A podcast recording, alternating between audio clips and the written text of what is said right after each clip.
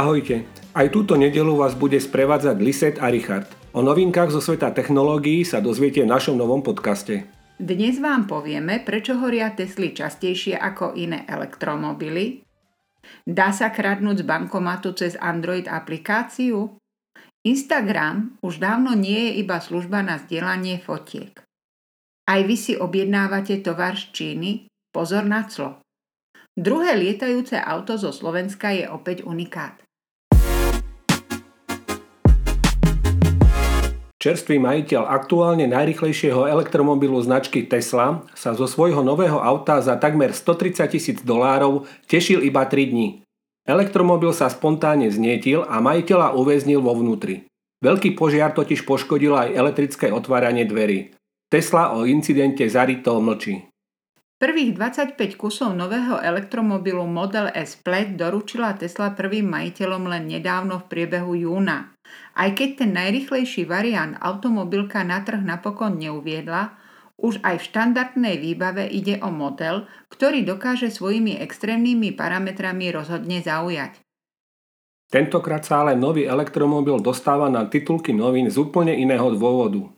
Len 3 dní po dodaní totiž vo svojom interiéri uväznil nemenovaného vysoko postaveného podnikateľa, ktorý sa z neho musel vyslobodiť hrubou silou. Len kúsok od majiteľovho domu v americkom štáte Pensylvánia sa nová Tesla zmenila na ohnivú gulu, ktorá znefunkčnila aj elektrické otváranie dverí.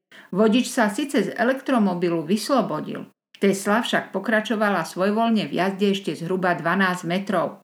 Podľa fotografií mohla ľahko podpáliť okolité stromy, z ktorých by sa mohli chytiť aj budovy.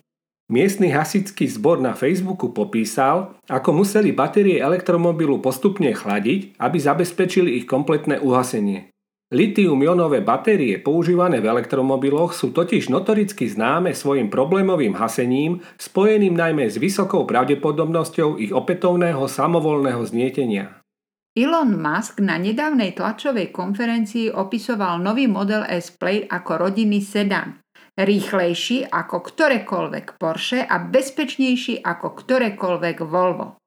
Pri vývoji tejto verzie mala mať Tesla problém zabezpečiť, aby jej batérie dosahovali rovnakú úroveň bezpečnosti, akú ponúkali doterajšie elektromobily tejto značky.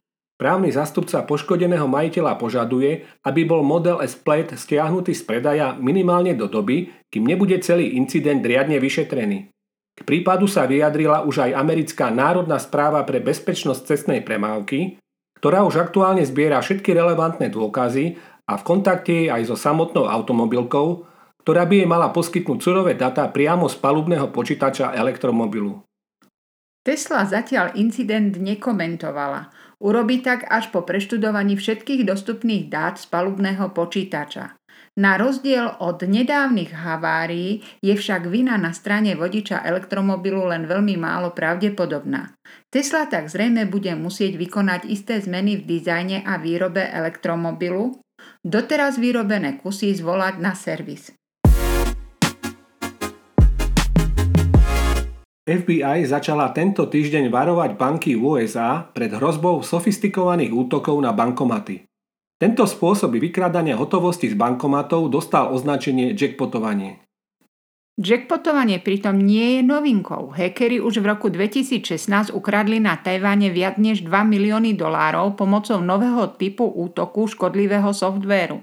Táto metóda sa rýchlo rozšírila do niektorých častí Ázie, Európy a Strednej Ameriky. Škody sa vtedy rátali na desiatky miliónov dolárov. Bezpečnostný technik Giuseppe Rodriguez sa posledný rok venoval práve tejto problematike. Zistil, že je pomerne ľahké nabúrať sa do bankomatu vďaka zraniteľnosti v čítačkách NFC. Tie majú bezpečnostnú chybu, neoverujú veľkosť datového paketu odosielaného pomocou NFC z platobnej karty do čítačky. Vytvoril dokonca apku bežiacu na Androide, ktorá napodobní komunikáciu medzi platobnou kartou a využije chybu v NFC – Aplikácia šikovne využíva všetky známe nedostatky, ktoré Rodriguez za posledné mesiace odhalil. V praxi to však zďaleka nie je také jednoduché. Rodriguez tvrdí, že dokáže prinútiť minimálne jednu značku bankomatu, aby mu vydala hotovosť. Funguje to však len v kombinácii s ďalšími bezpečnostnými chybami bankomatu. Tieto softverové chyby nechcel upresniť. Okrem toho je rozdiel, kde sa podobné útoky odohrávajú. Pri jackpotovaní sa hackeri dostali do fyzického a digitálneho zabezpečenia bankomatu tak, že boli prezlečení za technikou. Toto funguje skôr v rozvojových krajinách, vo vyspelých štátoch sú tieto metódy veľmi rýchlo odhalené vďaka zabudovaným kamerám v bankomatoch či v okolí. Na Slovensku zatiaľ neboli potvrdené žiadne pokusy o jackpotovanie bankomatu. Ak používate sociálnu sieť Instagram, je celkom možné, že ju na prispievanie a pozeranie fotografií využívate minimálne. Odklon od pôvodného zamerania Instagramu už ale najnovšie priznal aj jeho šéf, ktorý odhalil štyri hlavné smery, ktorými sa bude Instagram uberať. Šéf Instagramu Adam Messery sa v najnovšom videu rozhovoril o plánoch spoločnosti. V najbližších mesiacoch bude prechádzať výraznými zmenami, aby dokázal udržať krok s aktuálnymi trendmi a silnejúcou konkurenciou. Kľúčovou poznámkou Meseriho bolo otvorené vyjadrenie, že Instagram už nie je aplikácia na zdieľanie fotografií, publikovanie štvorcových fotografií na tzv. stenu. K tejto pôvodnej funkcii sa postupom rokov pridali príbehy, filmové pásy, živé vysielania, posielanie správ a nedávno dokonca aj online nakupovanie. Práve preto sa Instagram bude musieť sústrediť na štyri hlavné oblasti. Tvorcovia, video, nakupovanie a správy – Najväčšími zmenami prejde pravdepodobne video, pri ktorom Messery priznal, že jeho konkurencia v podobe služieb TikTok a YouTube je v tejto oblasti mimoriadne silná. Na domovskej obrazovke sa preto čoskoro začne používateľom zobrazovať viac obsahu od tvorcov, ktorých ešte nesledujú, no ich tvorba by ich mohla na základe algoritmov teoreticky zaujať. Instagram chce touto cestou pomôcť menším tvorcom. Prvé zmeny v algoritme začal Instagram testovať už minulý týždeň na menšej zorke používateľov. Tento týždeň sa nový algoritmus dočká ďalšej zmeny, ktorá začne testovacej zorke používateľov zobrazovať odporúčaný obsah nielen podľa podobnosti, ale aj podľa konkrétnych tém, napríklad móda, spravodajstvo či technológie. Obľúbené objednávanie lacného tovaru z krajín mimo Európskej únie je od 1. júla o niečo komplikovanejšie a najmä drahšie. Pri objednávkach do 150 eur síce stále nebude potrebné riešiť clo, no zaplateniu dane z pridanej hodnoty sa bez ohľadu na hodnotu objednávky už nevyhneme. Každý tovar prichádzajúcich z krajín mimo Európskej únie bude vyžadovať vyplnenie elektronického colného vyhlásenia bez ohľadu na jeho hodnotu. Elektronické colné konanie so sebou na jednej strane prinesie istú dávku byrokracie, na druhej za zvýšené náklady.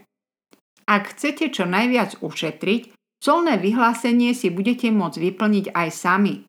Potrebný k tomu bude elektronický občianský preukaz s čipom, čítačka kariet, kvalifikovaný elektronický podpis a nainštalované adekvátne programy. Ak niečo z toho nemáte, na tento úkon budete môcť spolomocniť aj inú osobu, ktorá vyplní formulár na web stránke finančnej správy. V oboch prípadoch vás celým procesom prevedie nový intuitívny sprievodca. Jednoduchšou, no o niečo drahšou cestou bude delegovanie colného konania na preprávnu spoločnosť, ktorá si za tieto služby môže zaučtovať poplatok. Službu e-colné konanie okrem väčšiny kurierských spoločností ponúka aj Slovenská pošta, ktorá si za automatizované colné konanie účtuje poplatok vo výške 2 eur. Elektronickému colnému konaniu sa môžete úplne vyhnúť. Stačí, ak si tovar objednáte z pobočky alebo skladu, ktorý sa nachádza na území niektorého z členských štátov Európskej únie. Výber krajiny pôvodu je už súčasťou mnohých internetových obchodov a aučných portálov vrátane tých čínskych. V takomto prípade je ale potrebné počítať s predrážením tovaru. Na jednej strane sa predráži samotné poštovné, ktoré už na rozdiel od lacných objednávok z Číny nezvykne byť pri objednávkach v rámci Európskej únie bezplatné. Na druhej strane sa predráži aj samotný tovar, do ktorého ceny už musí byť započítaná daň z pridanej hodnoty. V opačnom prípade by bolo potrebné DPH zaplatiť dodatočne pri doručení tovaru colným konaním priamo na Slovensku. Zmeny v colných poplatkoch za dovoz tovaru z krajín mimo Európskej únie neprinesú iba dodatočný príjem do kás členských štátov, ale aj zvýšenie konkurencie schopnosti predajcov podnikajúcich priamo v Európe. Pred pár dňami slovenský vynálezca a dizajner Štefan Klein predviedol hladké pristátie svojho lietajúceho auta Aircar na bratislavskom letisku. To sa mu podarilo naživo s jeho už druhým lietajúcim autom. To je ešte unikátnejšie ako lietajúce auto Airmobile, ktoré navrhol tiež. Prvé lietajúce auto vytvoril a vymyslel ešte v spoločnosti Airmobile, ktorú aj spolu zakladal pred mnohými rokmi. V roku 2017 spoločnosť ale opustil a založil si vlastnú spoločnosť Klein Vision, ktorej cieľom je tiež postavenie lietajúceho automobilu. Keďže všetky patenty prenechal pôvodnej firme, všetko musel namrhnúť od nuly. Ďaka tomu navrhol celkom nové lietajúce vozidlo, ktorého skladácie krídla sa sklopia a zapustia do konštrukcie vozidla. Zároveň sa vozidlo skráti, pretože v letovom režime má aj pre lepšiu stabilitu zadné krídlo vysunuté dozadu. 28. júna 2021 Štefan Klein predviedol let a hladké pristátie na ploche bratislavského letiska o 6. hodine 5. minúte ráno. Letel pritom z Nitry, odkiaľ odštartoval len 35 minút predtým. Toto bolo pritom už 142. úspešné pristátie Eikaru. Tento let začína skutočnú éru duálnych vozidiel, otvára novú kategóriu dopravy a vracia ľuďom slobodu, ktorá bola pôvodne pripisovaná automobilu, povedal Štefan Klein po prílete v Bratislave. Nakoniec vozidlo zložilo svoje krídla a Štefan Klein s ním prešiel aj večernou Bratislavou. Lietajúce vozidlo e-car je zatiaľ iba vo fáze vývoja. Clan Vision vraj rokuje so zahraničnými investormi o masívnej investícii, ktorá by posunula projekt ďalej k reálnej výrobe. Vozidlo je vybavené motorom BMW s výkonom 160 koní s pevnou vrtuľou a vystreľovacím bezpečnostným padákom. Pod dohľadom divízie civilného letectva dopravného úradu Slovenskej republiky absolvoval Aircar už viac ako 40 hodín testovacích letov.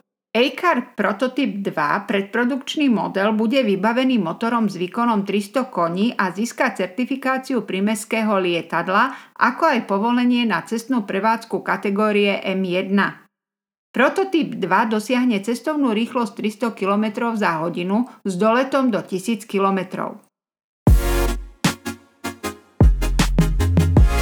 Dnešnú škálu zaujímavostí, ktoré sme pre vás pripravili, sme vyčerpali. Ahojte. Ahojte.